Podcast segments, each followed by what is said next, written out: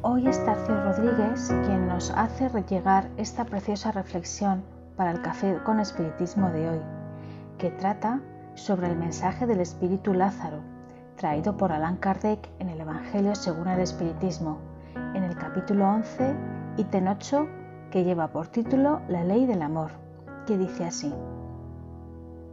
El amor resume toda la doctrina de Jesús, porque es el sentimiento por excelencia, y los sentimientos son los instintos elevados a la altura del progreso realizado. El hombre, en su origen, solo tiene instintos, más adelantado y corrompido, solo tiene sensaciones, pero instruido y purificado tiene sentimientos, y el punto exquisito del sentimiento es el amor. No el amor en el sentido vulgar de la palabra, sino ese sol interior que condensa y reúne en su ardiente foco todas las aspiraciones y todas las revelaciones sobrehumanas. La ley del amor reemplaza a la responsabilidad por la fusión de los seres y aniquila las miserias sociales. Feliz aquel que elevándose sobre la humanidad quiere con grande amor a sus hermanos doloridos. Feliz aquel que ama porque no conoce la miseria del alma ni la del cuerpo. Sus pies son ligeros y vive como transformado fuera de sí mismo. Cuando Jesús pronunció esta divina palabra, amor, hizo con ella que los pueblos se estremeciesen y los mártires, embriagados de esperanza, descendieron a la arena del circo. El espiritismo, a su vez, viene a pronunciar la segunda palabra del alfabeto divino. Estad atentos, porque esa palabra levanta la lápida de las tumbas vacías y la reencarnación, triunfando de la muerte que revela al hombre deslumbrado su patrimonio intelectual.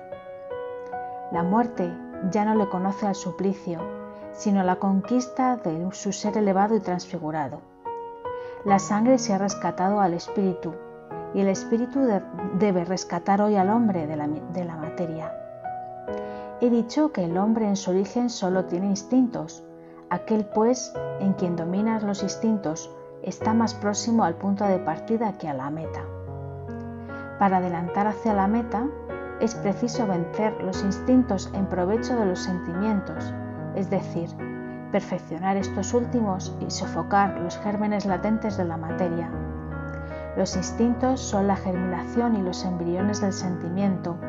Llevan consigo el progreso, como la bellota encierra en sí al roble, y los seres menos avanzados son los que, como, como emergen poco a poco de sus crisálidas, permanecen esclavizados a sus instintos.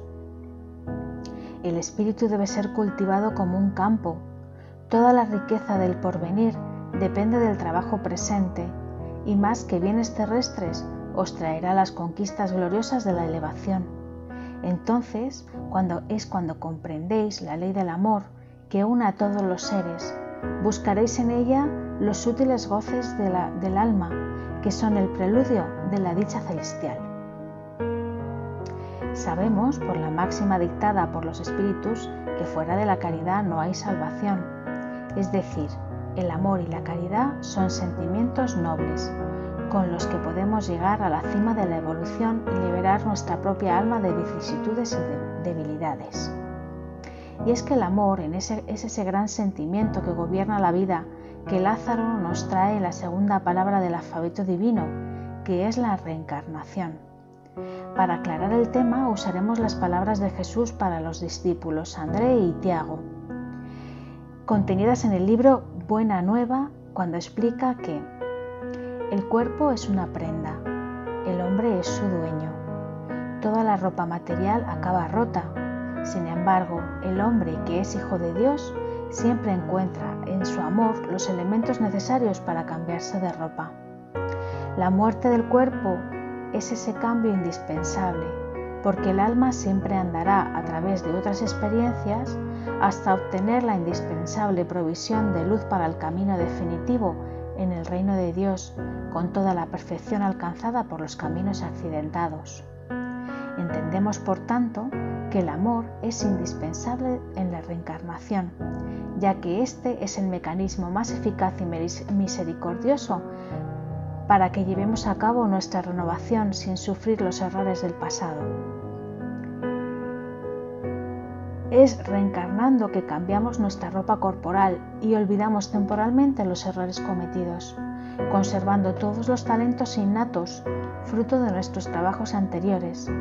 Dejamos atrás lo que es malo y nos quedamos solo con lo que nos beneficia. Sin duda, este es un mecanismo sumamente complejo, pero entendemos que es de gran amor y sabiduría. Por lo tanto, concluimos que con las palabras de André Luis, en el libro Nuestro Hogar dice, la existencia humana tiene una gran mayoría de vasos frágiles que aún no pueden contener toda la verdad. De hecho, ahora no nos interesaría sino la experiencia en profundidad con sus valores colectivos.